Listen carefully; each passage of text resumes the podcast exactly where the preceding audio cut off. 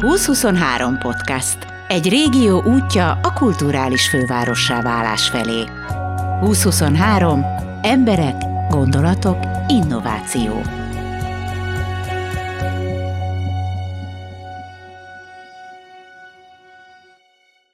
Egy Veszpréminek nem kell Szekeres Dávidot bemutatnom.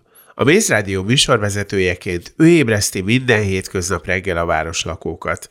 Felvidít, informál, minden EKF kezdeményezésről lelkesen beszámol. Azért műsoron kívül megkérdeztem tőle, milyen minden reggel fél ötkor kelni. Hát, nem jó. Mézrádió.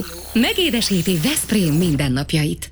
2014 decemberében kezdtem, tehát már 7 éve vagyok a Mézrádiónál, volt benne egy év pihenő, amikor nem itt dolgoztam, akkor szakdogát írtam, államvizsgáztam meg, hát nem voltam itt ez a lényeg, és négy éve csinálom a reggeli műsort. Tehát négy éve keltem én a várost és a térséget. Hogy indult ez nálad? Bejöttél, és azt mondtad, hogy jó napot kívánok, itt akarok rádiózni? Nem, ez nem így volt. 2009-et írunk, visszamegyünk sokat az időben, akkor szűnt meg a, a Danubius és a Sláger. És, és valahogy elkezdett érdekelni, hogy mi történik egy frekvenciával, ami után megszűnik rajta egy adott rádió, és mi indul el utána, és ez hogyan történik ez az átállás. És elkezdtem hallgatgatni a, azt hiszem a Danubius volt, amit az utolsó percek, másodpercek mindenki sírt, nevetett, SMS-ek, és akkor egyszer csak vége, és akkor elindult a Class FM. És a Class FM-et én reggeltől estig hallgattam, de úgy, hogy non-stop mindent tudtam, hogy melyik műsorvezető mikor szólal meg, melyik az ő műsora, milyen szófordulatokat használ. És azt vettem észre, hogy 14 évesen, amíg a többiek, már mint a korosztályom, számítógépes játékokkal játszik meg minden, én otthon ülök a YouTube előtt, és zenéket hallgatok, mert videoklipeket nézek, felírom, hogy hány másodperces az intro rész, és arra rábeszélek. Megfogok valamit a szobámban, egy PET palackot, és mikrofonként beszélek bele. Így. Szóval akkor nem vagy normális. Pont ezt akartam mondani, hogy nagyon hálás vagyok, hogy a, hogy a szüleim nem küldtek el orvoshoz. Mert most gondold el, hogy a 14 éves kisfiad ül a szobájában, csukott ajtó, és beszél és nem tudod, hogy kivel beszél, mert mondjuk nincs telefonja, nincs semmi, de beszél. Nekem ez így indult, és aztán fejlődött tovább, vettem mikrofont, nyilván borzasztó minőségű, 2000 forintos mikrofon, tudod, egy ilyen elektronikai szaküzletben, és akkor rögzítettem a hangomat borzasztó minőségben, meg akkor még azt hittem, hogy attól lesz jó műsorvezető valaki, hogy minél, nem is tudom, hogy, tehát én, én affektáltam akkor nagyon. Tehát próbáltam játszani hangommal, de rosszul. Nagyon gáz volt. Nem utánoztam szerintem senkit. Én valahogy úgy éreztem, hogy ennek, ennek, ennek így kell mennie. Nagyon rossz volt. Na mindegy. És akkor egyszer volt lehetőségem felmenni a Klassz FM stúdiójába, akkor ott körbenéztem, a Baházi Csabi megmutatott nekem mindent. Külön nagy büszkeség, hogy én voltam a Baházi Csabi kollégája után a rádiós pályafutásom során, tehát nekem ez egy ilyen óriási büszkeség, hogy a Csabival dolgoztunk egy cégnek. És aztán így jött a középiskola, akkor így így elengedtem, annyira akkor így nem foglalkoztam ezzel, meg ott volt töri tanárom, aki azt mondta, hogy mert nekem nincs jó hangom, meg nem beszélek szépen, meg stb. stb. Ez azért jó, mert vannak olyan tanárok, akik az embert így előre mozdítják a pályán. Tehát így mondanak neki valamit, ami aztán totál lehúzza. Igen, és nekem néha egyébként szükségem van ilyen, erre rájöttem. Tehát például a szakdolgozatom is olyan volt, hogy én nagy büszkén vittem be az első vázlatomat a tanárnőnek, hogy hát kész van. És ő csak annyit mondott, hogy hát Dávid, elolvastam, lehet ám a következő fél évben is szakdolgozatot írni. és akkor összeszedtem magam, és megírtam az ötösre a szakdolgozatomat. Na, visszatérve a rádiózásra, itt kezdtem az egyetemet, én Pannon egyetemes voltam, tehát én itt végeztem nemzetközi tanulmányok szakon, tehát én nemzetközi kapcsolatok szakértője vagyok hivatalosan a diplomám szerint, és az első évben amikor ö, kezdtem az egyetemet, elkezdtem ö, vezetni is, és az oktatóm mézrádiót hallgatott. Addig életemben nem hallottam a mézrádióról, nem tudtam mi az a mézrádió, eszik vagy isszák, semmi közöm nem volt hozzá, és hazamentem és megnéztem a weboldalát. És amint megnyitottam, kijött egy fül, hogy műsorvezetőt keresünk. Mézrádió. Veszprém térségében FM 1031. És úgy voltam vele, hogy ha ez nem egy jel, akkor sem, és ha most nem próbálom meg, akkor soha nem lesz lehetőségem arra, hogy én közel kerüljek egy rádióhoz. Megírtam az önéletrajzomat 18 évesen. Hát mit ír bele az ember? Munkatapasztalatok, vízibicikli kölcsönzés, napágy, kölcsönzés, vitorlás, oktatás, azt hiszem ezt írtam bele. Hát ennyi tapasztalatom volt, mert előző nyáron a strandon dolgoztam Almádiban. 18 évesen nekem egy is volt. Na hát akkor előrébb voltam, egy lépcsővel. és, és elküldtem az önéletrajzomat, és hát vártam, hogy lesz-e valami. És eltelt két hét, semmi úgy voltam vele, hogy hát valószínű megnézték, egy jót rögtek, egy kis 18 éves vízibicikli kölcsönző srác mit akar, és akkor kaptam a, nem emlékszem, hogy hívás vagy e-mail volt, de hogy jöjjek be állásinterjúra.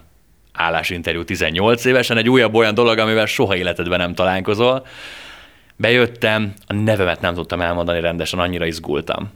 Tehát, hogy tudod, van a filmekben az a rész, amikor valaki nagyon izgul, és még a nevét se tudja elmondani, hogy de keres szávid. Tehát, hogy összekeveri a... Körülbelül ilyen állapotban voltam én is, szerintem nagyon gáz volt.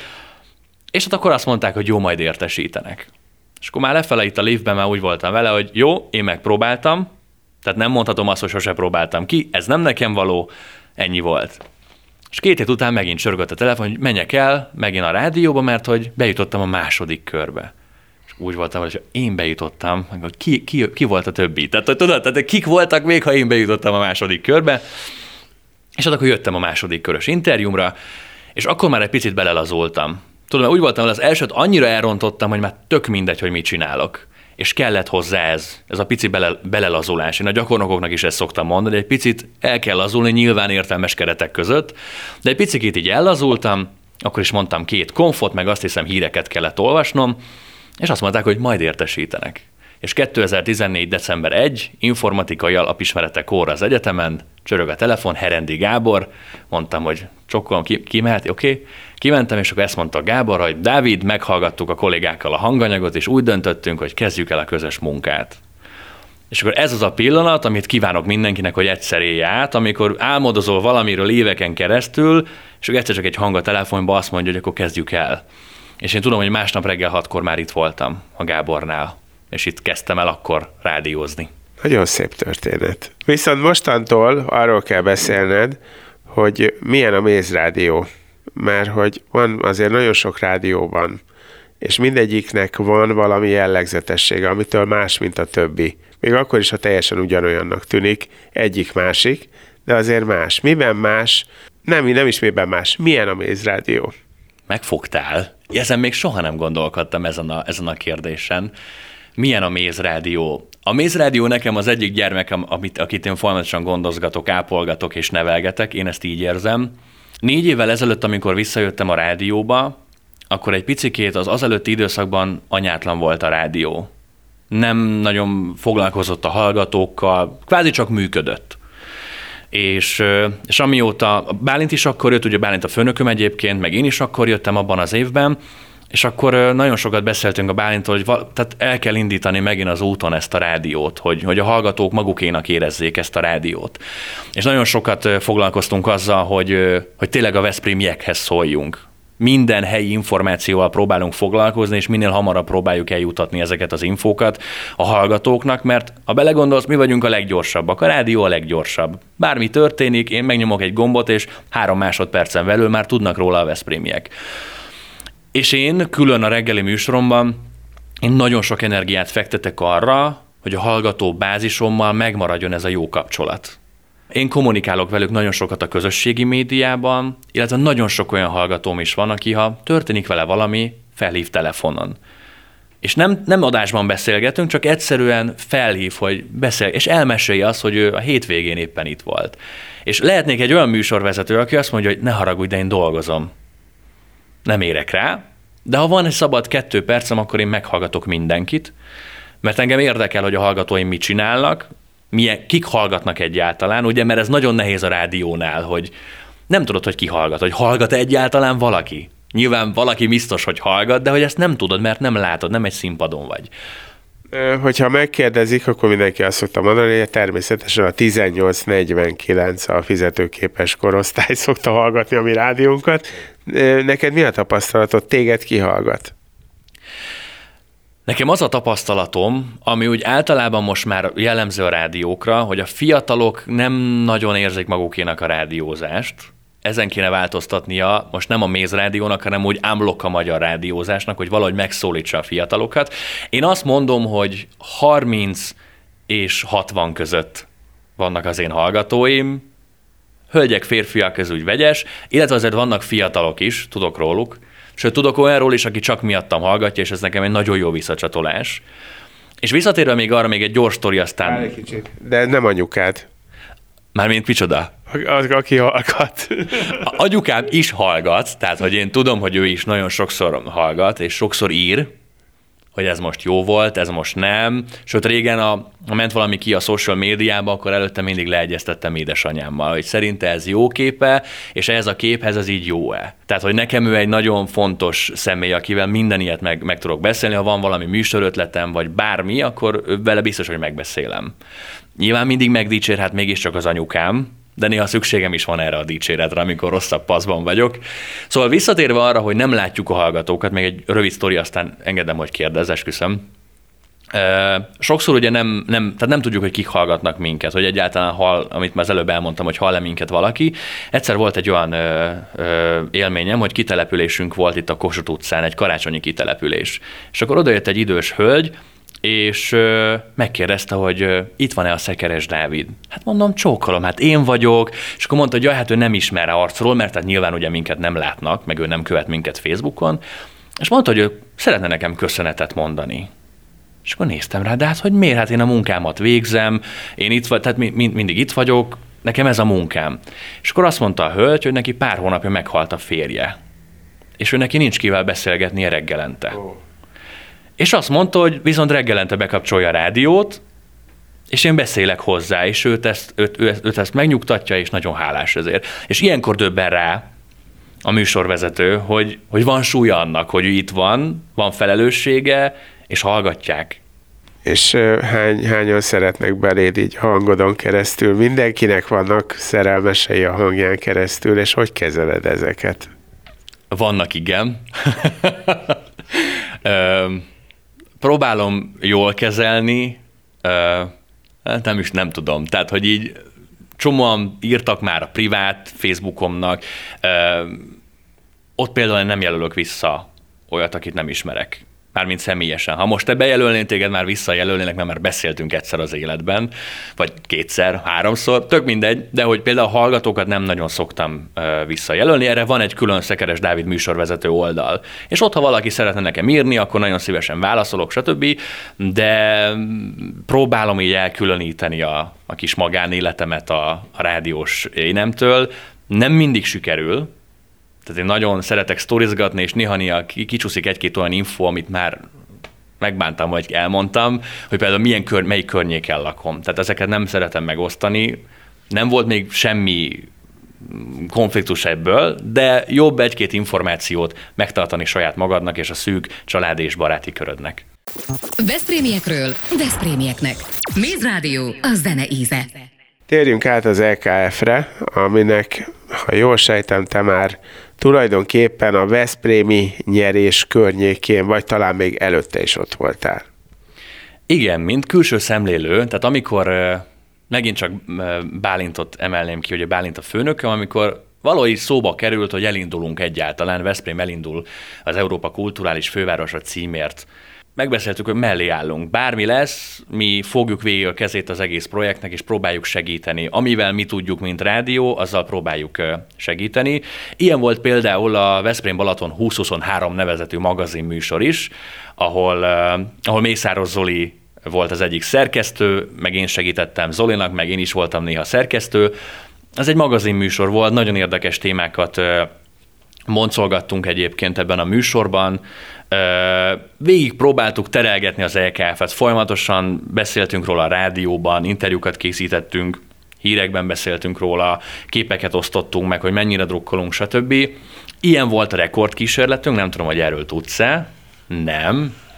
Mert hogy a Veszprém Balaton 2023, illetve a Lovasi Gimnázium, valamint a Méz Rádió hivatalosan is magyar rekorder Ö, tudok róla, de azért mondd el. Aha.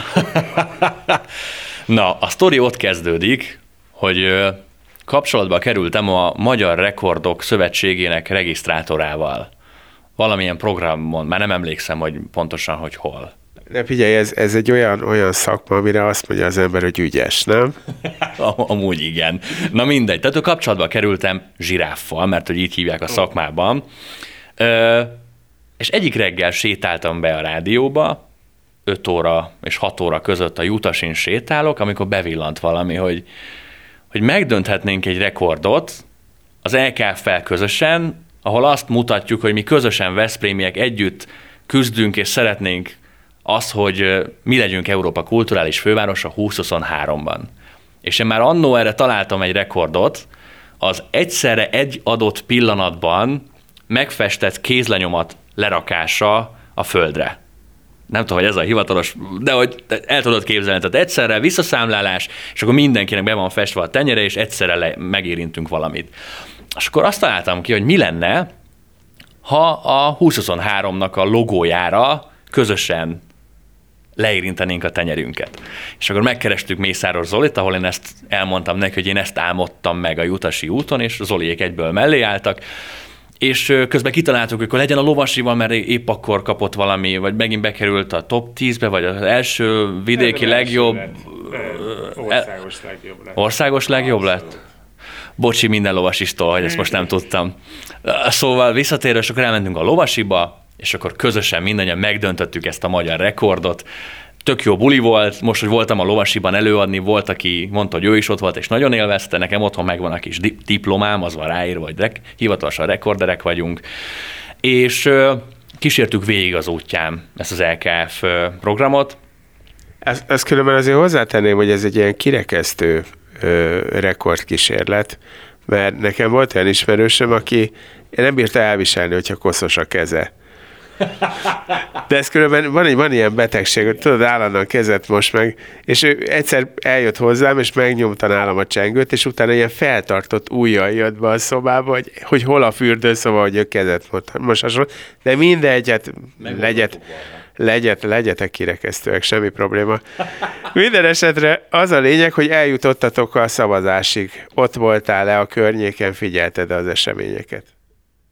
Nem voltam ott, otthon feküdtem a hálószobámban, és izgatottan néztem az élő közvetítést, hogy vajon melyik város lesz Európa kulturális fővárosa 2023-ban, és emlékszem rá, hogy ültem, és mondtam, hogy mondjad már, mondja, mert tudod, ilyenkor mindig húzzák az időt. Minden ilyen eredményhirdetésnél még mindent felsorolunk, még mindenkinek mindent megköszönünk, és türelmetlenül feküdtem az ágyamban, majd kimondta a hölgy, hogy Veszprém, ott felsikítottam, és elkezdtek elkezdett ömleni a könnyem, zokogtam a hálószobámban, hogy úristen, végre megnyertük, és hogy mennyire jó. Felhívtam Bálintot a főnökömet, szintén zokogva és kiabálva, hogy Bálint, megnyertük, és felhívtam egy kollégámat is, hogy megnyertük, meg még egy kollégámat, hogy megnyertük, és hát és igen, én, én teljesen ilyen kisgyermekemként kezeltem, pedig tehát nekem nem volt annyira közöm hozzá, tehát hogy ilyen, nem volt közvetlen viszonyunk az LKF-fel, de mégis én, én végig próbáltam fogni a kezét,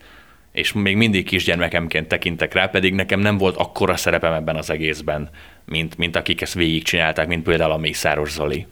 Mióta elkezdett a, a projekt működni, azóta hogy tudjátok kivenni a részletek? Próbálunk minden elkelfet érintő hírről, programról beszámolni a rádióban, akár hírformájában, akár interjú formájában. Én szoktam dolgozni is nekik, tehát a filmpikniken is forgattam, a Mozgókép Fesztiválon is forgattam velük, a jégpálya kapcsán is, azt hiszem az én hangom ment a hangos bemondóban, de ez csak az én külön projektem. Maga a Mézrádió annyival tud hozzájárulni, hogy minden olyan programot, illetve felhívást próbál minél sűrűbben és részletesen eljutatni a hallgatóknak, ahogy csak tud. És hát gondolom, amikor majd jön 2023, akkor ti itt lesztek, és várjátok a feladatokat. Reméljük. 2023-ig van frekvencia engedélye a rádiónak egyébként. De hát, de hát nyilván mi azzal számolunk, hogy a folytatásban ugyanúgy megkapjuk a frekvenciát. Hát mi itt leszünk január 1-én, és várjuk, hogy bedurranjon a 2023-as év, és mindenben próbáljuk segíteni az Európa Kulturális Fővárosa projektet. Hát akkor először is sok sikert kell kívánni a frekvencia harchoz, utána pedig hát reméljük, hogy, hogy mindenütt ott lesztek ti is majd, és esetleg nagyon jól együtt dolgozunk majd a podcast, meg ti, és együtt csodálatosan be fogjuk világítani Veszprém egét.